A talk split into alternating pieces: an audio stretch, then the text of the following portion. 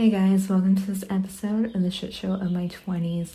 On this episode, I get to interview Chelsea, and we get to hear the behind the scenes of what her journey's been like so far, from leaving the US and leaving her six-figure corporate job to moving to Australia, and how she fell in love with yoga and the benefits that she's experienced so far. And then how she went to Bali and got to do her yoga teacher training there, and what that experience was like for her. Talk about how she created her podcast and any advice she has for someone who's just starting off their podcast. I hope you guys enjoy listening. I had a microphone, I bought equipment, I knew what I wanted to talk about, and then I just kept stalling. So the fact that you're just going and booking guests already is amazing. Yeah. And what made you decide, you know, I'm just going to start? I think ultimately I broke up with my ex, and I think that was a big limiting fear holding me back, was like, what's he going to say? What's he going to think? Is he going to judge me? And then I actually ended up starting it. It was funny because towards the end of the relationship, he actually bought me a microphone because he knew I wanted to start one. But I think I still was really nervous just about what he was going to say. And so then finally I was like, you know what? I'm done. I'm just going to do it. And then I started one. So I think that was the catalyst, but I had been sitting on the idea for a year. I knew who I wanted to talk to. I knew what I wanted to say. It was just kind of that one little block holding me back. And was he not supportive of you? How did you know that it would be an issue with him? Yeah, I think he was supportive in the way of oh yeah, you should do that. I think that's a great idea. But I know if I started sharing very personal opinions, or if I started sharing stories of us, or if I started, I figured if I actually do really well, he would be jealous. And that was the part that held me back.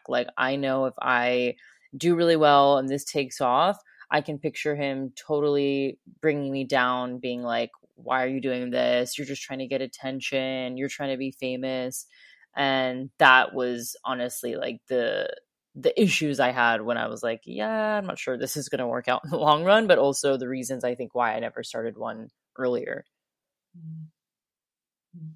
And how important is it for you to find someone who supports you? What tips do you have for finding that person? Oh my gosh, that is such a great question. I think that's ultimately now something that I look for. And in a way, looking back on my ex, I have no negative feelings towards him. I'm actually so grateful for what that relationship taught me, because I don't think if I would have met someone that had the issues that we had, then I wouldn't know what I want. So now I'm definitely wow, I see how important it is to find someone that supports you, but not only supports you, but really lets you be you. And I actually heard something really interesting on a podcast called, it was the Ed Mylett Show. I don't know if you've heard of it. Oh, I'm obsessed. Did you hear the one with Matthew Hussey? He's a relationship expert. Yeah. And he said something, they talked about supportive partners. Why isn't my partner supporting me? And he's honestly, asking someone to support your dream is one of the most selfish things you can do. And I was like, what?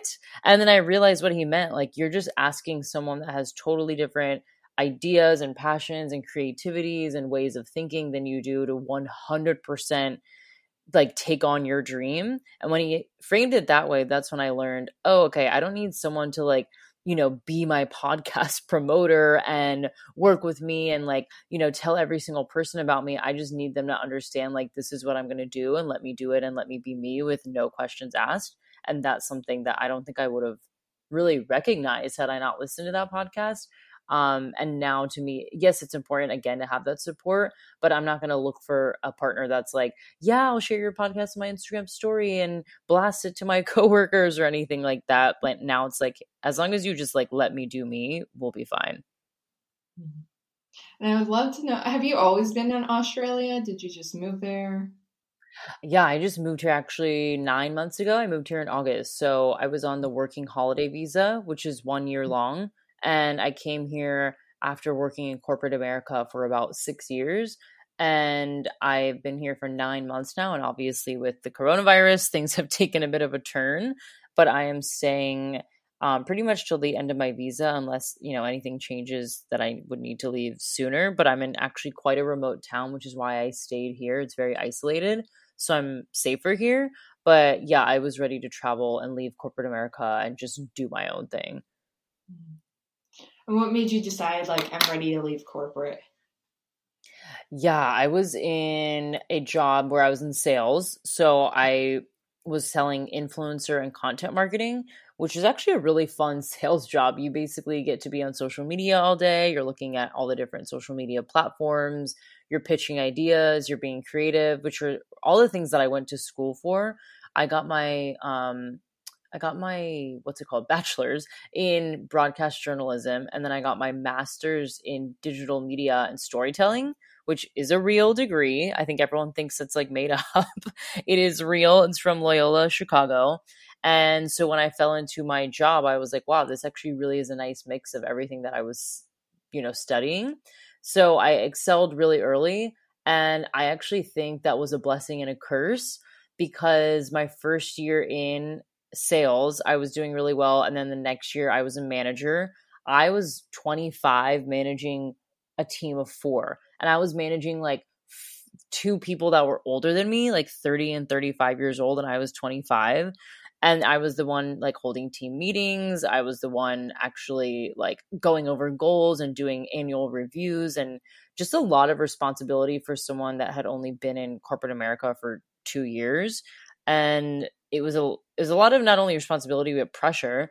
And then the other side of that was when I was doing really well, I hit all the success checkpoints, if you will, that you are expected to when you leave college. Like, you know, work your way up, get a promotion, become a manager, make 6 figures, get a bonus. Like, I hit all of that by the time I was 26.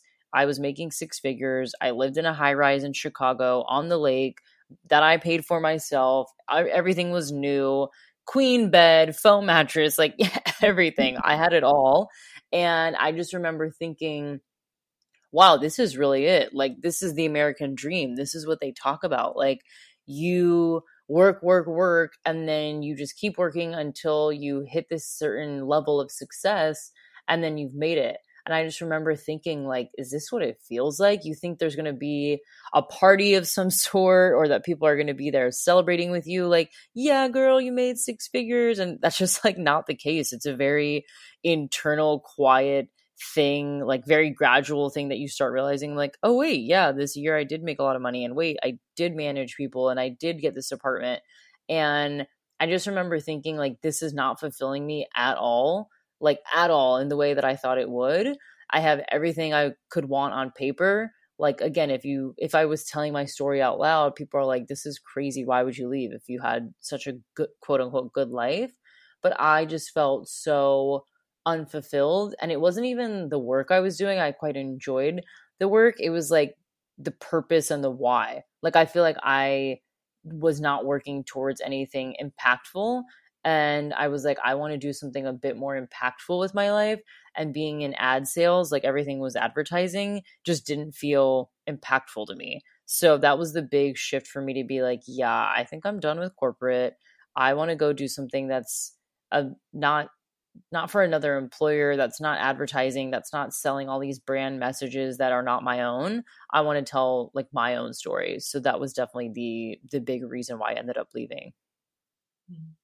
And was it hard for you to give up 6 figures? Were you like, should I really do this? Or were you like all in, like, this is what I need to do? Yeah, I had 2 thoughts. The first was the 6-figure thing. I was being pretty reckless with my money. Like, I would spend it on custom facials and trips and just, you know, very materialistic things. So I actually think I should have learned how to manage my money better. So when I was like making the leap, it wasn't like, oh, I'm giving up 6 figures, because to me, it's not like I ever had that money 100% in the bank, if that makes sense. Like, when you make 6 figures, let's just use $100,000 as the example. It's not like I actually had $100,000 in my Chase bank sitting there. It was like gradually over 12 months, you make $100,000. So when the money was in my account, and you're spending it on Chicago rent and, you know, living alone and going out every weekend and drinking and blah, blah, blah. I was just blowing my money. So when I made the leap, like, quote unquote, losing that money wasn't really a thought. It was more so, okay, how am I going to keep up that lifestyle? But I think I knew if I really, really do what I'm supposed to and stay in alignment, I will make that money back, if not like tenfold, because I'll be doing something that I'm aligned with, and people will start valuing that over me just doing something that is a job that I get a paycheck at every 2 weeks. So that was the thought process was, okay, you're leaving a really cushy job, but the payoff is going to be, you're going to be so much more fulfilled and so much happier. And eventually I know that will pay off. And what did you do after you left? After I left, I made the decision in like mid 2018 to leave. And then I actually got my visa in August 2018, and you have a year to activate it. So I waited an entire year. So I worked that whole year and saved. There were a lot of weddings and stuff in between it, so it was hard to save, but I just tried to save as much money as I could. And then in August 2019, I officially left to come to Australia. And the interesting thing about this visa is you can only be here for 12 months, and you can only work for an employer for 6 out of those 12 months, like one at a time. So if I found a job I loved, I couldn't just stay for 12 months. You can only stay for up to 6 months. So because of that, it's a lot of hospitality jobs. They don't want to train, you know, people to be salespeople that they know they could only keep on for 6 months. So that's a lot of what people that come on this visa do is tourism or hospitality jobs. So immediately I traveled for a month. Then I went to Bali and got my yoga teacher training. And then when I came back, I was like, okay, I need to get a job. So I actually worked at a gelato shop. That was my first job here. And Australia's minimum wage is very high. So I was making, I think, like $24 an hour at the gelato shop. And then eventually I was making $27 an hour. So it was pretty crazy because here I am scooping gelato when I have a master's degree, but somehow still making enough to live in a beach apartment in Sydney. So it was just interesting to make that connection. But then I actually was having like issues with the gelato job because of all the scooping. Your shoulder starts hurting so much when you do that much scooping. And I was right in Bondi Beach, one of the most popular beaches in Sydney. So I started looking for jobs that were a little more aligned with my background.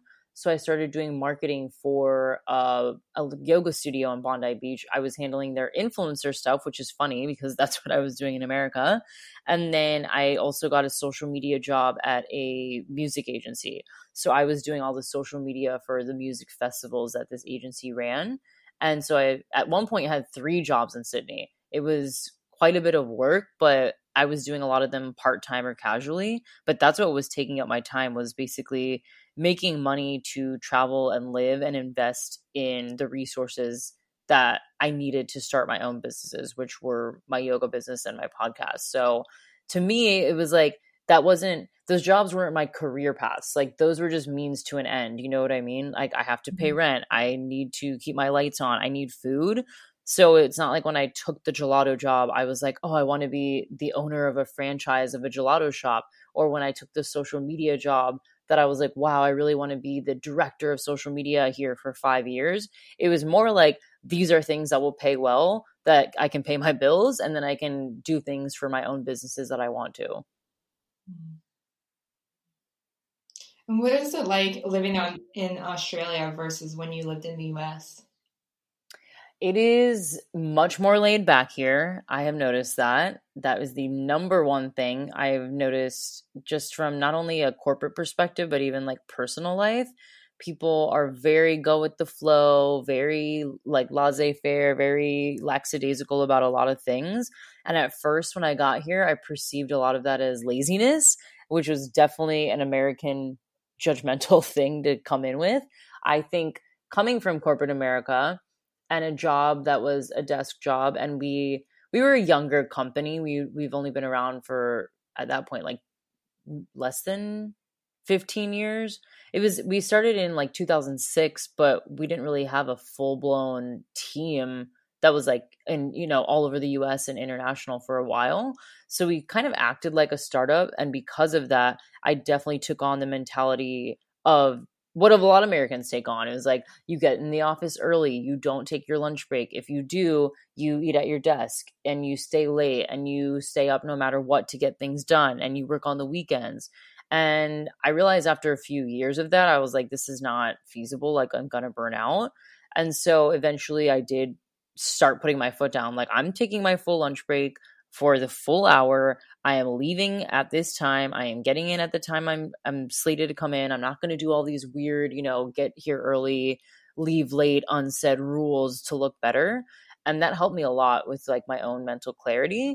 But when I got to Australia, it was hard for me to turn that off. So I remember actually so specifically at the social media gig at the music agency, they were like, hey, you want to go out for lunch on your first day? And I was like, yeah, oh my gosh, I'm so excited. We go get lunch. And they're like, so, you know, we're just sitting there talking. So where are you from? Blah, blah, blah. And then I realized it had been an hour and I was like, oh my gosh, okay, we got to go back now, right? It's been an hour. And they're like, what are you talking about? I'm like, well, it's been an hour. Our lunch break is up. Like, we got to get back to the office. And they're like, whoa, we've like never looked at the time before to see if it's actually been an hour. And I was like, what? I am so used to looking at my clock, seeing at the exact time I left my job and coming back at the exact hour later. And they're like, I mean, yeah, generally, like, technically speaking, we have an hour for lunch, but we don't actually like measure it and we don't get in trouble. And we're not going to like, you know, get you in trouble or punish you if you stay 15, 30 minutes after your lunch break. And I was like, mind blown. I was like, wait, you're not going to track me down and make sure that I'm not in the office? And they're like, they were just so confused. You could tell they had never talked to anybody that had this mindset before. Like, this was a conversation that had never been had. And that was one thing I immediately noticed was like, it's kind of like, get your work done, you know, do what you need to do. Don't take advantage of it, but we trust that you're working. And so that was something really interesting because I would go to the beach in the morning and I would go swimming and I would come in. Sometimes I would get in at 10:45. Sometimes I would get in at 10. Oh yeah. By the way, they start at 10. They don't start at like 8 or 9, like America. Yeah. This is specifically to that industry I was in, but that was very interesting. So I would wake up in the morning. I would literally go swimming in the water at Bondi Beach, get a coffee, chill out, do yoga, then take the train to the city to get to my job. Sometimes I would get in at 10, 10:30, 10:45. And I remember the first few times I was checking my phone, like, oh, I'm going to get in so much trouble. I'm going to have a missed call from my boss and then the operations guy and then this other girl, and they're going to pull me aside. And I was just freaking out. And it was just like, hey, good morning. How are you? I'm like, this is so wild. Like, no one cares. And then the dress code was chill. I would come in like jeans, top, wet hair. Like, it was just so relaxed. And then same thing with leaving early. Like, oh, if I needed to leave 30 minutes early to get to an appointment, it was kind of like, yep, we like trust that you're leaving because you have to, you know? And so that actually transferred over to the yoga job too. I remember we could leave around 4 to go do yoga. And I was like, oh, okay. But then we have to come back to the office, right? In our sweaty clothes. That's going to be awkward. And they're like, what? I'm like, well, if we leave at 4, wouldn't we have to come back until like 5:30 or 6 and make up that time? And they're like, no, like you just go home after that. And I'm like, these are concepts I've never heard about. Like, you do not leave early. You do not take long lunch breaks. You don't come in later. And I think that was something I noticed is they don't work to live here. Like, what is that phrase? Maybe I'm saying it backwards. Live to work, work to live. Basically, Americans are doing the opposite, where we like work as much as we possibly can so that we can live when we retire or like live on the weekends, where they're the opposite. They're like, yep, you know what? Today is a beautiful Tuesday. The sunset is gorgeous. We're going to call it early and close the office. No big deal. And that's how it is. And that's something that I really appreciate here is that they do value like their daily rituals and the environment and nature. Whereas I felt like specifically in my industry in America, it wasn't like that. And this isn't just like a one-off thing now. Like, I've seen it in all the industries that I've worked in here. And so that's, I would say, one of the biggest differences is just being laid back and like enjoying truly their environment and and knowing that their paychecks are, they're getting paychecks just to like live. You know what I mean? They're not like, let's make more money. Let's stay later. Let's see who can stay longest at the office. Like, I did not get that in any of my gigs. And how many hours would you typically work for your job over there? Oh, this is such a funny question, because that was another interesting thing. A lot of gigs are part-time or casual. And so when I got this influencer marketing gig at the yoga studio, I was like, okay, so it's either going to be, 20 hours or 30 hours. It's not going to be full-time, but part-time would be 20 or 30 hours. I was working one day a week, literally one day. And I was like, wait. I'm the person that's supposed to be handling all the influencer marketing, which is a job that I used to do full-time. And this is for a yoga studio that actually was quite large in Australia. Like, they had 6 different studios all around the nation. They did Bali retreats. They did New Zealand retreats. Like, they were a large studio. And so I was so confused by that concept. I was like, but there's another person running this team, right? Like, there's no, and they're like, nope, you're the one in charge. I'm like, this makes no sense. I'm the only one in charge of this whole department for one day a week. And they're like, yep. And so that was really interesting. So I only worked one day a week at the yoga studio. And then I actually at some point ended up only working there for half a day because of the commute. It was an hour and a half away and it was starting to get too far with all my other jobs. So we agreed I could work remote for 4 hours a day. So that is how much I worked for the yoga studio, was 4 hours a week. Then the social media job, once again, that is a full-time job, usually in America. If it's part-time, it's because it's a smaller company. This one was part-time and I was working only 3 days a week, like Monday, Tuesday, Thursday. And then the gelato gig, it was kind of like whenever I needed to work. When I first started working there, it was my full-time job. I was there like 30 or 40 hours a week. But then slowly when I got the other jobs, I was there probably 10 to 15 hours just to have some extra cash. But yeah, that was another very interesting takeaway is everyone's like, I don't get it. You have 3 full-time jobs. I'm like, nope, I work one for 4 hours a week. I work one 12 hours a week. I work another one like 25 hours a week, very up in the air. And then I noticed that was very common. A lot of people were like, yeah, I only work part-time, or we work casually, which is basically like temporary or contract jobs. So yeah, I would say in total, if you add all the jobs up, it was like working full-time hours. It was just all in different environments. And how did you get into yoga? I got into yoga in 2013, I would say. My friend was just obsessed with hot yoga in this certain studio, and she went all the time. And one day she was just like, you should come with me and see if you like it. I think they have like a free class. I was like, okay, sure. Ended up going, and it was hot yoga, and like the hot one where it's actually like 95 plus degrees, if not hotter. It might have even been like 102 degrees. And I remember being like, what is this place? Like, why would you voluntarily go into a heated room and do exercise with your own body weight and try and hold yourself in crazy poses? But there was something weirdly addicting about it, because I was like, wait, I feel like I'm getting deeper into stretches. I feel like I am stretching parts of my body I didn't even know I had muscles there. It just made me really in tune with my body. So I think I signed up for maybe like a 5 class pack, and there was a really lovely teacher there that at the end of the class would give us these ice cold lavender towels. Like, I'll never forget this, and this is like 7 years ago, but she would give us these drenched ice cold towels, lavender infused, and then just place them on top of our foreheads at the end of class.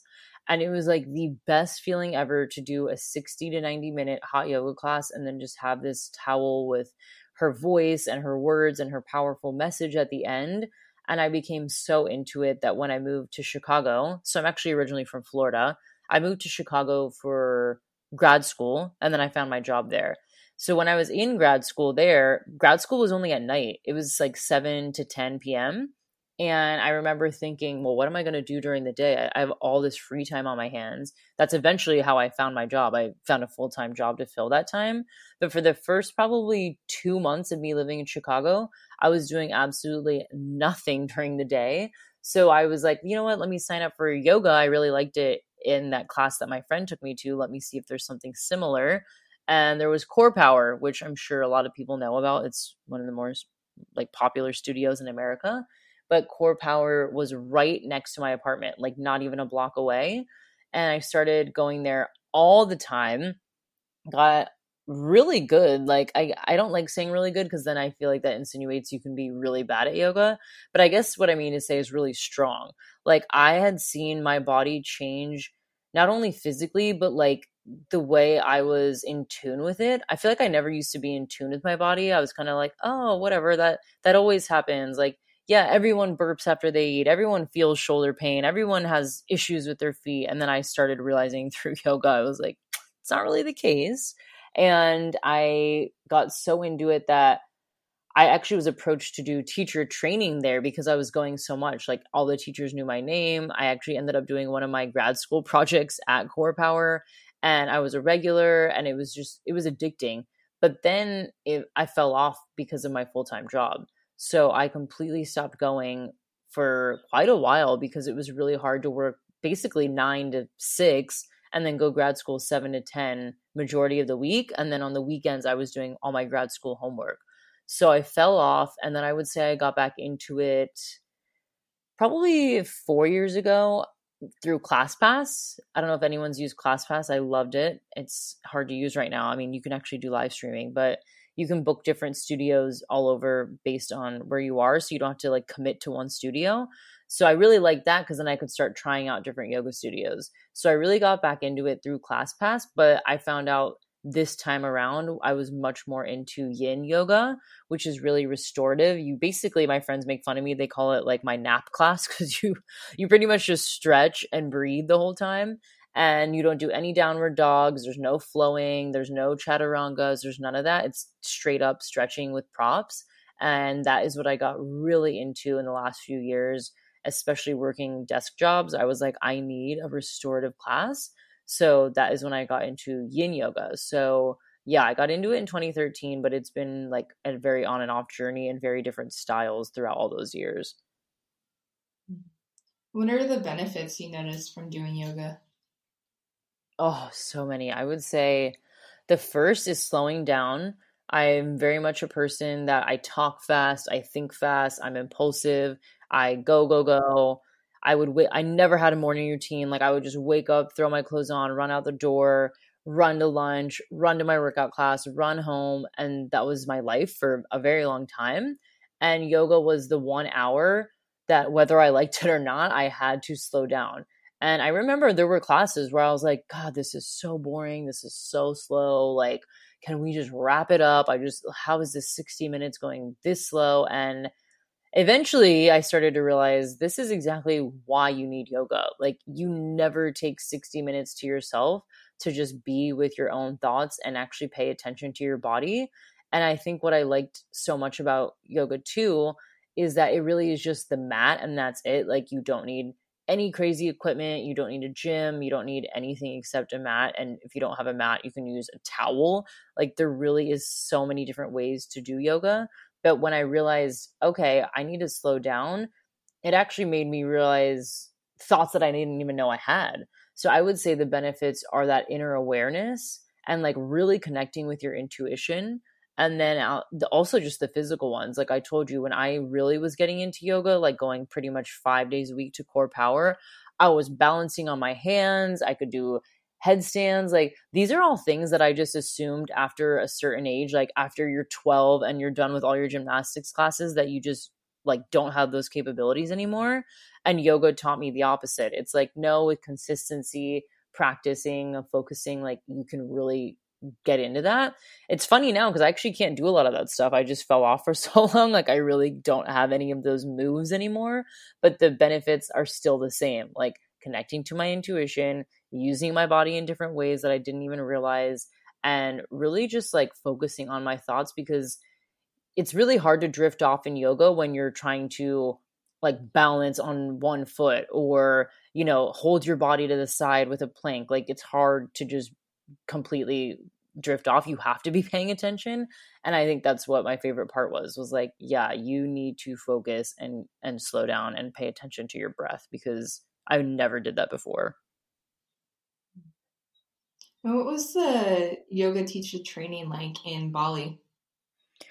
Ooh, it was intense, but not as intense as you would think physically. So I think everyone thought, okay, so first off, it's a month.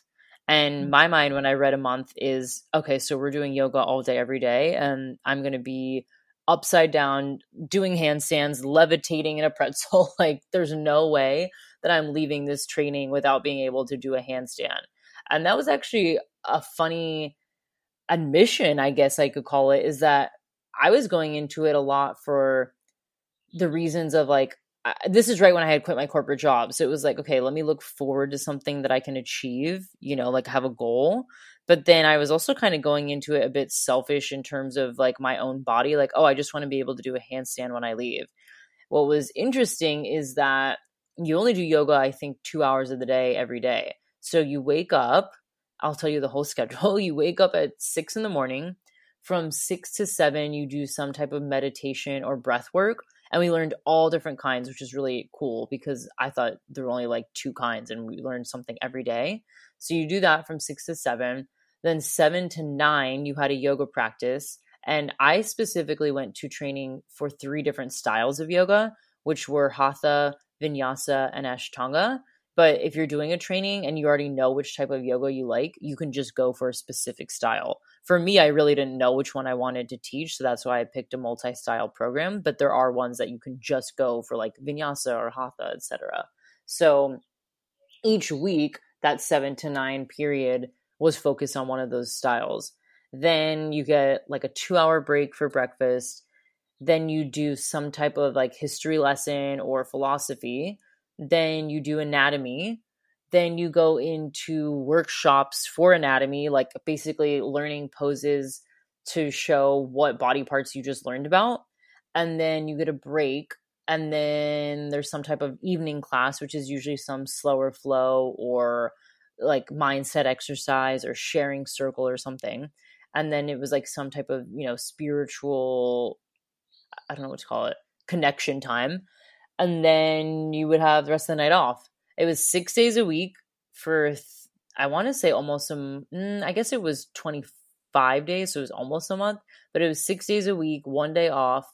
And again, to me, it actually wasn't the physical part that was hard at all. Like I'm really not that athletic or in shape. And I thought that would be the hardest part for me. And I could manage that. I only sat out 2 classes.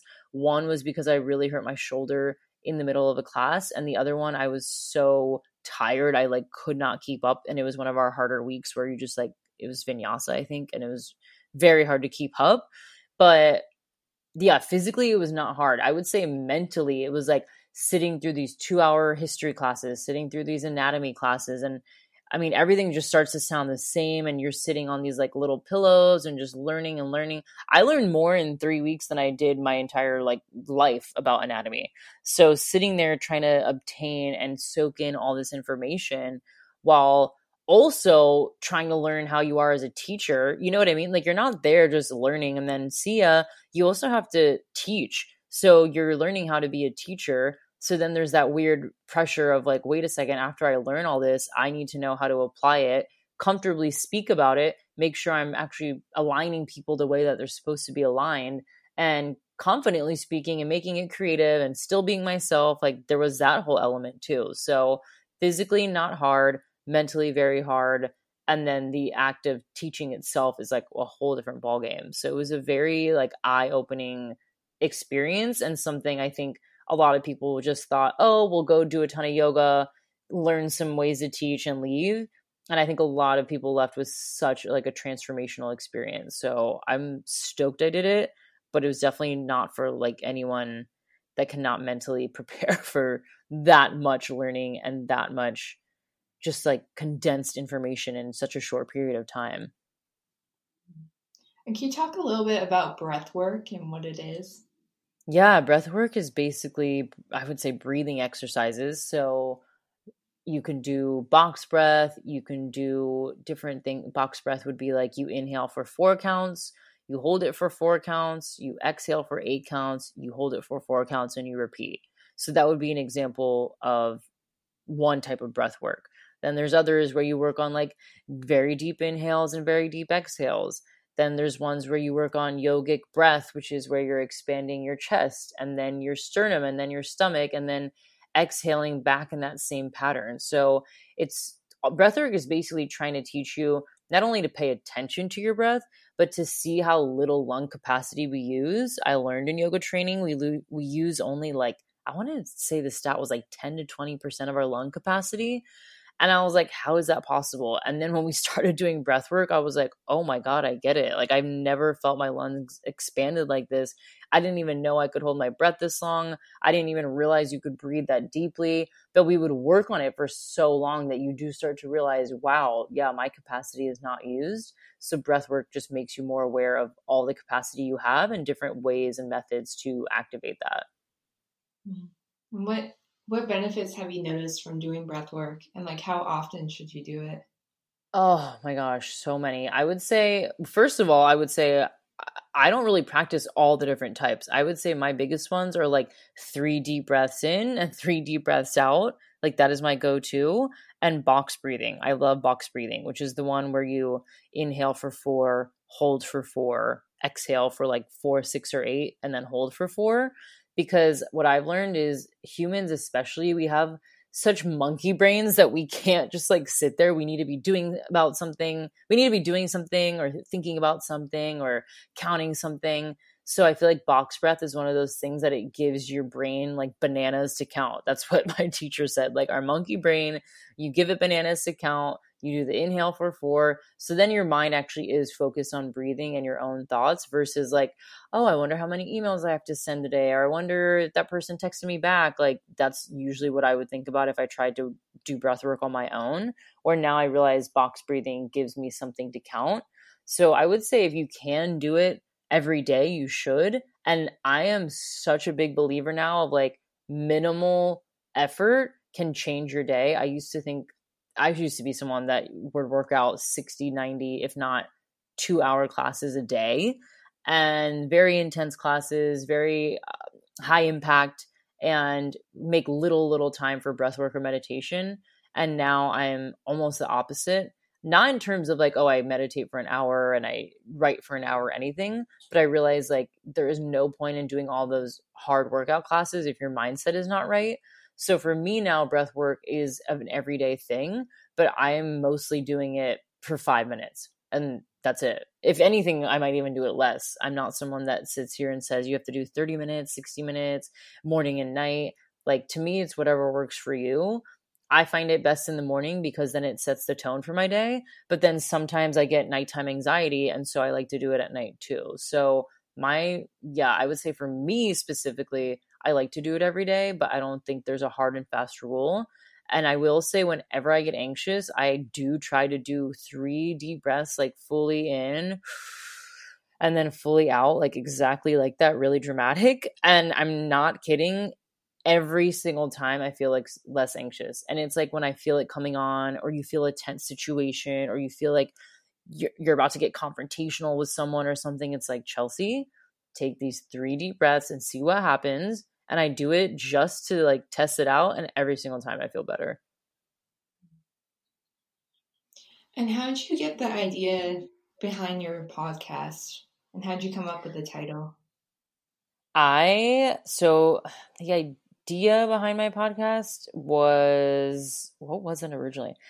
There was a big time when I was in Chicago that I was very, very into everything health and wellness, and I was listening to a lot of podcasts about that. So originally it was like, let me do that in a similar fashion, but focus on Chicago health and wellness practitioners. So if you actually go back to the first, I would say even like 20 episodes of my podcast, there are podcasts from chiropractors, from colonic practitioners. One second. So I got the idea from listening to so many podcasts throughout the years that were focused on health and wellness. And I started to realize a lot of the actions I was taking in my own personal health and wellness journeys were because I had found them on podcasts.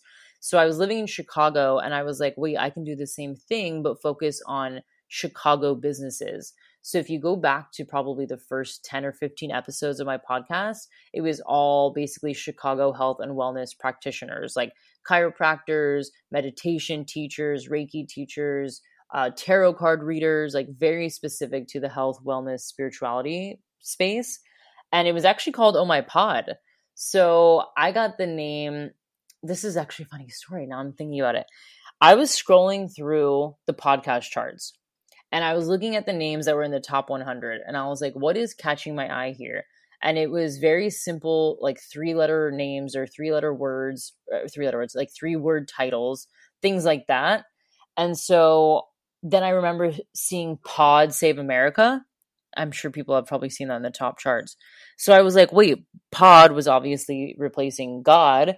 So then I started thinking of, well, what else could replace Pod? And I just started like going in my head and I was like, oh, well, if God is the word, then like, what about, oh my God, oh my pod?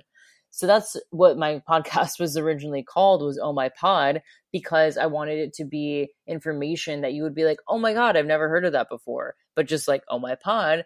And I thought it was like a nice little double entendre because to me, it was like my own little pod. It was just like, oh, my pod. So I actually loved the name.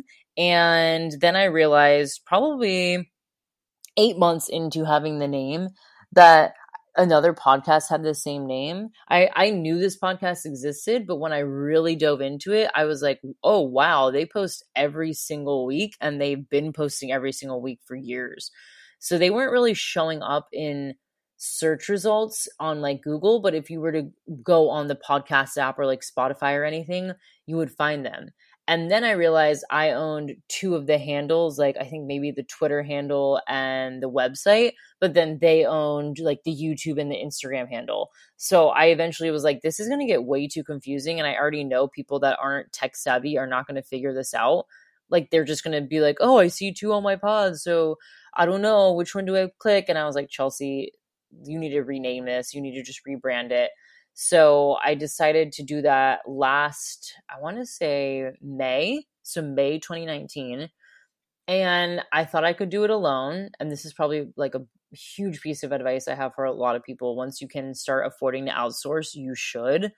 I cannot express how hard it is to do everything alone. Like setting up the interviews, editing, promoting, emailing guests, booking them, scheduling, continuing promoting, keeping your podcast fresh, writing articles. Like it is so much freaking work. And so I knew when I did the rebrand that I should hire someone. So I posted on my Instagram stories asking if anyone knew someone that could help me out. And funny enough, there was someone in my town that I was in Florida. I had moved back from Chicago to Florida to save money for Australia. And someone was in my town and I was expecting to work with someone virtually. And I don't know why. I was just thinking, oh, I'll work with someone in LA or New York. And this person's like, no, you should use my friend. She's exactly in your town. She's super cool. And then I ended up meeting her and I was like, oh my gosh, this is perfect. Like she was so smart. We sat down for hours talking about what my brand was going to be. And that's when I realized the power of like a brand and a brand message, because to me, I was like, oh, I just want a cute name and cute logos and, you know, a fun font and icon and call it a day. And she was like, no, we need to figure out like why you're doing this. Who are you serving? Who is this message for? What are your values? Why do you believe in this? What does this podcast stand for? I was like, oh, wow, I'm glad I hired you because I never thought about any of that. And so she was super helpful in helping me refine what the message was and what I was doing. Because at this point too, the podcast had kind of become like a hodgepodge of topics. It was a mix of health and wellness and then personal stories and then interviewing like really high profile bloggers and guests and then interviewing my mom. It was just kind of everywhere and all over the place. So she was like, yeah, let's focus it down a little bit. Like you could still keep it in the health wellness sector, but you can maybe broaden it to be specifically to something. Maybe you focus on like health and wellness with spirituality or this and that. So we started to get crafty and think of what I could do, but I could not come up with a name. So I sat down with my mom at lunch and I was like, I really don't know how to come up with a name. Like this was like, I think the issue for me was because I still wanted to talk about traveling, lifestyle, business and manifestation. And I was like, well, what name would possibly fit all those things? You know, like I wanted it to be like passport to something, but then passport to something would insinuate that it would only be travel, which was not the case. And then I wanted it to be something along the lines like with the word business in it, but I was like, but it's actually not a business podcast, so I shouldn't call it that either. So I was struggling so much, and I was like, God, I just have so many opinions, and it's such a mix of like expert opinions, but then I have my own opinions, and I don't, and my mom's like, why don't you just call it like In My Non-Expert Opinion? Like, you know how people say, well, in my personal opinion or in my expert opinion.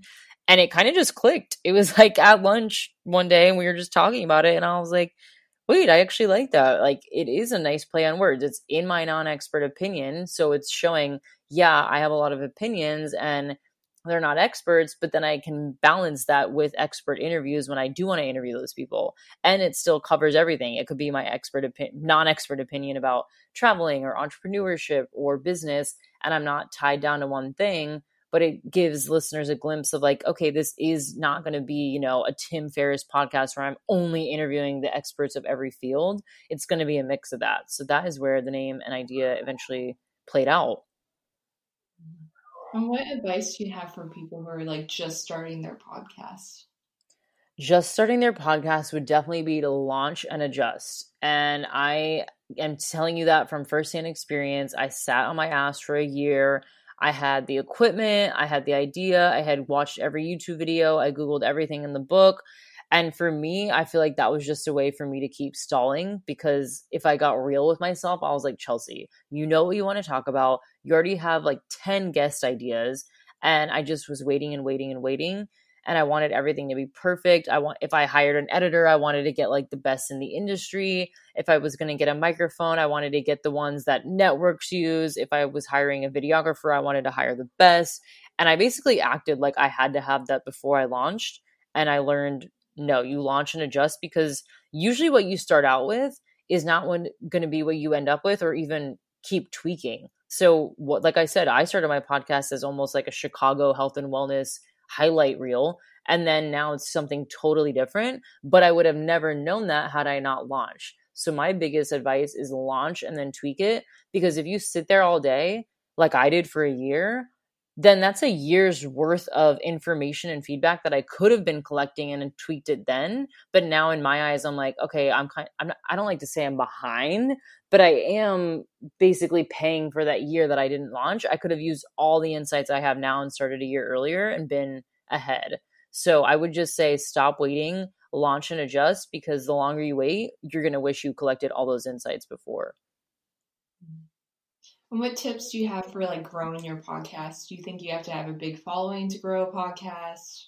Not at all. I have booked some of the biggest people in like the blogosphere. I've had people on with 1 million followers. I just had on someone last week that's a verified person with 300,000 followers. She's verified on Instagram. She's like very well known. And I don't have my podcast Instagram. I started, I want to say 3 months ago. My website, I didn't have until this past summer. My new name, I didn't even have until June, I think, of 28 or 2019. So barely a year. And I've been able to book these people because what I realized is people love talking about themselves. So you do not have to have a big following. You do not need to have a website. You don't need to have the fancy equipment. I record a lot of my podcasts on Voice Memo app, which surprises a lot of people because they can't tell. And I figured that out early. I like tried it one time and then I posted it and people were like, oh my God, I love your setup. What are you using? I was like, literally Voice Memo app on my iPhone in a quiet room. So that is something that I strongly believe, again, you do not have to have a strong following or high following. You do not have to have the biggest numbers in the book. You don't even have to have a website or fancy equipment. You can just start. And in terms of growing, I would say the biggest things that have helped me are probably three things. The first is Facebook groups. I think that's even how we met. Facebook groups, I'm learning, are like the way of the future. And maybe you agree, but they are like the one thing I sign on for Facebook now. I don't go on Facebook anymore except to read the groups, because they're little communities of like-minded people. So instead of scrolling on Instagram where you follow a fashion influencer and a hot guy and your ex and your coworker and your mom, like all these people popping up in your feed, to me, Facebook groups are like, oh no, I'm logging on and directly going to the podcast group. And I know everyone there is podcasters. So when I look and scroll through that group, it's going to be questions that are valuable to me and that can help me grow, not a hodgepodge, random, scroll of people that I don't need to be seeing. So Facebook groups, because that is how I connect with other podcasters, and that's how I've been able to be a guest on other people's, that's how I'm able to get guests on mine. And I would say that's a big way of growing too, is not only being a guest, but having guests on yours, because you're basically sharing each other's audiences.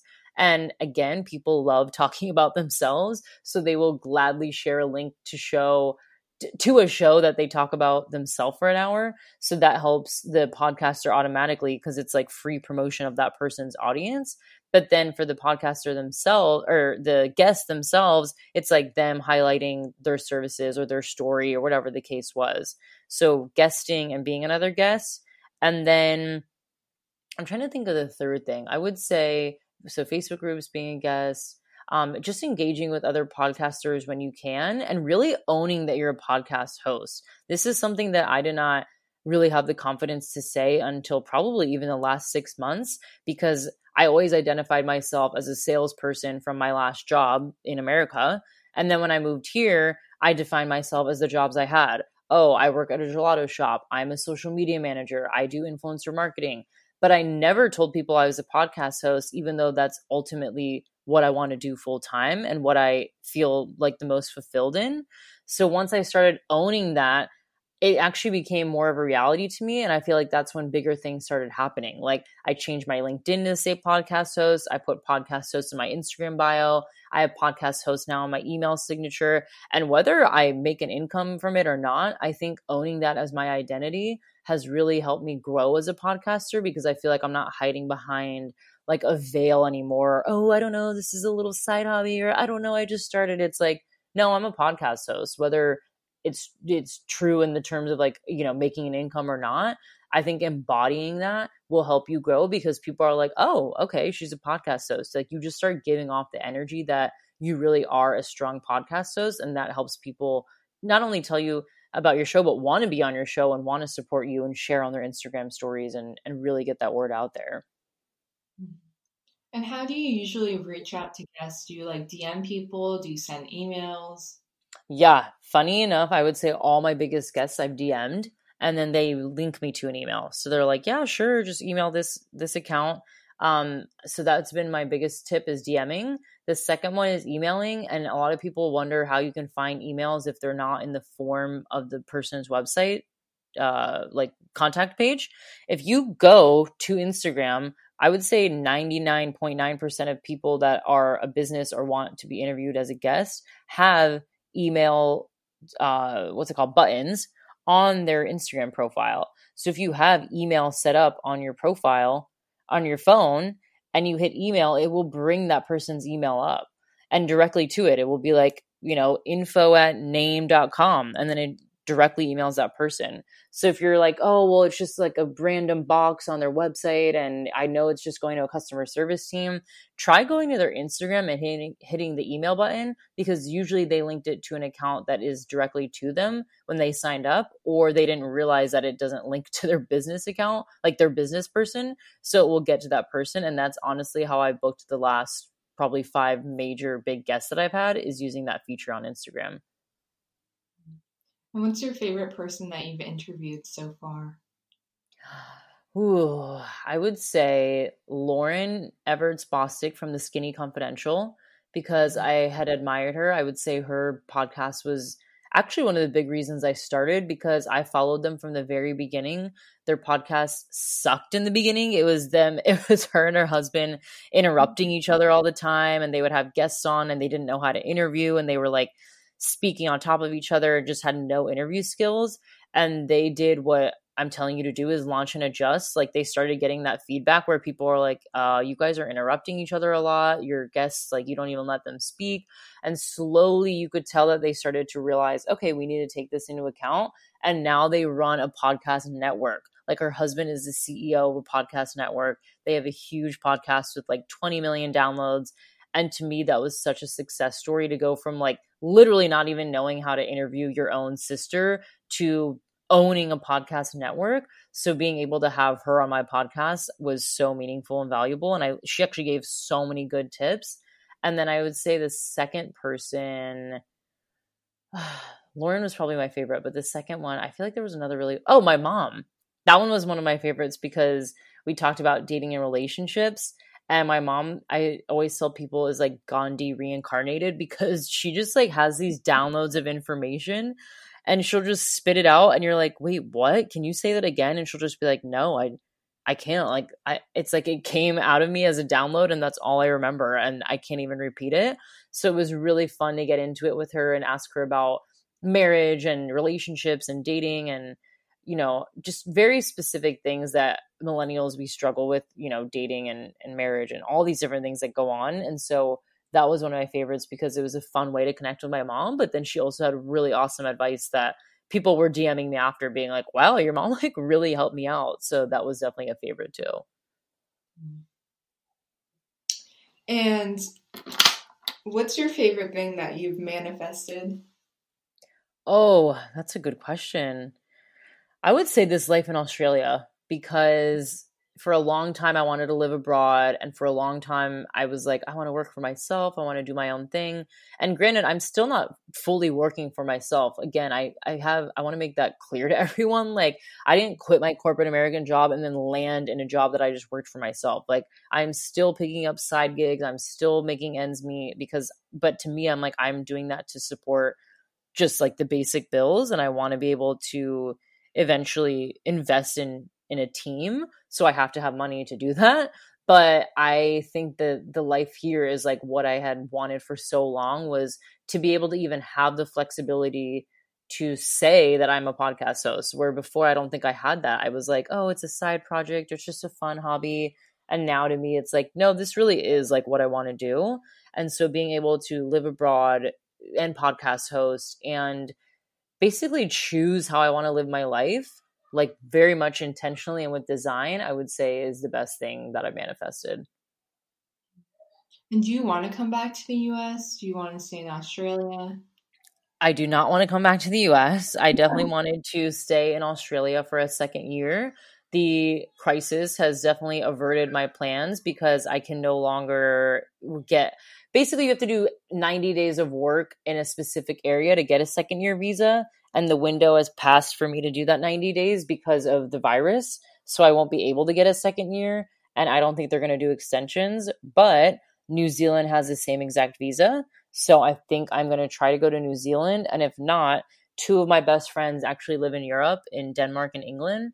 And so there's a bunch of different tourist visas that exist in Europe. Like you can go to you can go to the UK for 6 months on a tourist visa. So now that's on my mind is like, maybe I'll go visit my two best friends in the UK and Denmark. So yeah, if I do go back to the US, it's to see family and do like a regroup, recharge.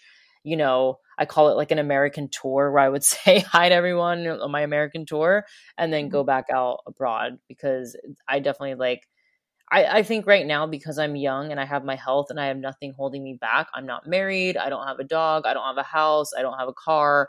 You know what I mean? I don't have any financial ties or responsibility holding me down to a spot. So to me, it's like, I would rather do that now when I have the freedom to do that and my health to do that, versus waiting until I'm 60 and have a broken hip and 4 kids and grandkids and I can't really do anything. Like, I don't want to wait. So that is why I'm very much like, not dying to go back to the States right now. What's your favorite place that you've traveled to? I would say Spain or Croatia, and both are gorgeous. Spain, I lived there for 3 months when I studied abroad, so that's why it's such a special place to me. But there's just like unspoken romance in the air. And there's just this like magic almost that you just walk around and you feel it. And I love the long dinners. I love the lifestyle. I love the nap times. I loved everything about Spain. And then Croatia was just gorgeous. It was so underrated to me. I feel like I never really heard about it. And then I went there and I was like, how come no one talks about this? Like, the beaches are gorgeous. The people are lovely. It's cheap. It's nice. It's magical. There's castles, there's beach clubs, there's like everything you need. So Spain and Croatia are definitely the two of my most favorite places. And how do you like maintain your relationship with like your family while being abroad? Definitely WhatsApp. WhatsApp is an app that almost everyone uses if they live abroad. We have a family group text, so we definitely stay in touch there. But I will say it is really hard because Australia is a whole day ahead. Not only a whole day ahead, but basically like totally opposite time zones. So I actually just moved to Western Australia about a month ago, and now I'm 12 hours ahead of my family. I used to be 15 hours ahead of my family. So you had to very intentionally schedule them in. Like, it's not like, oh, hey, give me a ring when you're free. It's like, no, we have to talk at Thursday at 8 p.m. because that's your X amount p.m., you know, whatever the case was. But it actually is much harder than I thought it would be. And if you want to make time for them, it's like you actually have to almost schedule them like a client and put them in your calendar. Otherwise, playing phone tag is going to be your new norm. And that was my life for like 6 months. And I realized, you guys, we really need to get serious. So that's now why we have the WhatsApp family group and voice notes. I don't know if this is big in America, but I don't remember it being in America, an American thing at all, but using like the voice notes feature, everyone does that here. So it's actually nice because it's like you're having an abbreviated phone call almost instead of, you know, waiting to schedule an hour with your mom or your sister or whoever. You just send them voice notes and then they get back to you. So it's like you can hear their voice and have a conversation. It's just not all in one go. Are there any places you haven't been to that you really want to visit? Oh my God. Yeah. That's why I wanted to stay a second year, because I realized I spent so much time in Sydney. I spent 6 months in Bondi Beach and I barely left because A, I was working all those jobs, and B, I was just so comfortable there. Like, I loved it. There was a gorgeous beach. I had a really good group of friends. We were going out all the time. The sun was shining 24/7. So to me, I didn't really have any inkling to want to leave. But then when I started like traveling up the coast, I was like, okay, what have I been doing? There's so many places I should have visited, like the Great Barrier Reef, the Daintree Rainforest, Perth, Darwin, like there's so many places now. So I actually am definitely going to come back to Australia. Even when my visa is up, you can do, I think, a 90-day tourist visa. So I do plan on coming back and seeing all the stuff that I didn't get to see.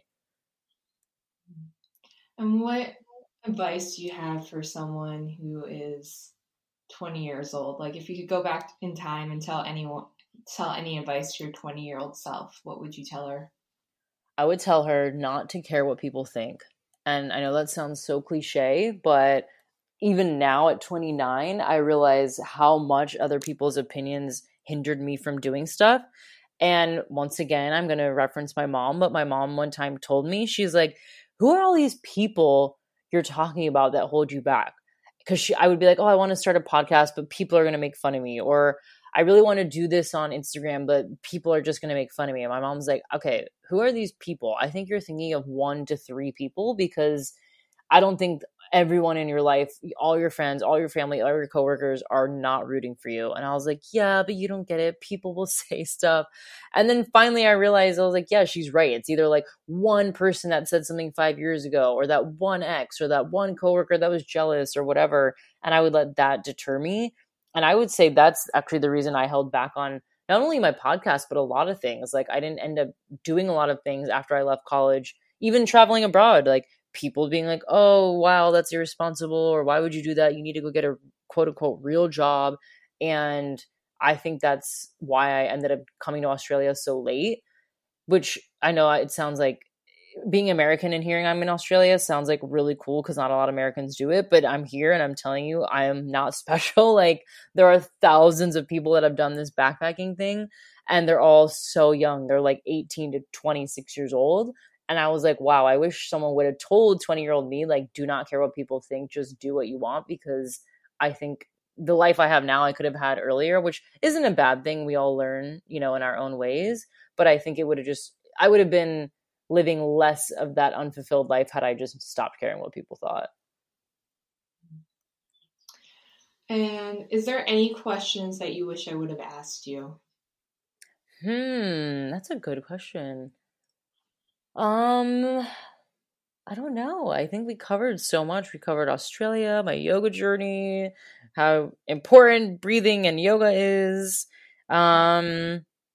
I don't know. I can't think of anything right now. I feel like we covered so many different parts of my story.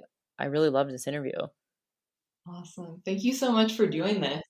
Absolutely. This is so much fun. I feel like I rambled a lot, so hopefully people can make sense of what I was saying. I love rambling. I call podcasting my rambling hobby, because people are like, what do you do? I'm like, oh, I have a rambling hobby. It's my podcast. And where can people connect with you? You can find me on Instagram, either at Chelsea Riffe. That's my personal one. It's ChelseaRiffe. Or my podcast, which is Non-Expert Opinion Pod on Instagram. The website is www.inmynonexpertopinion.com.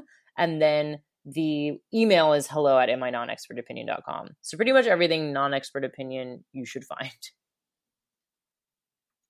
Awesome.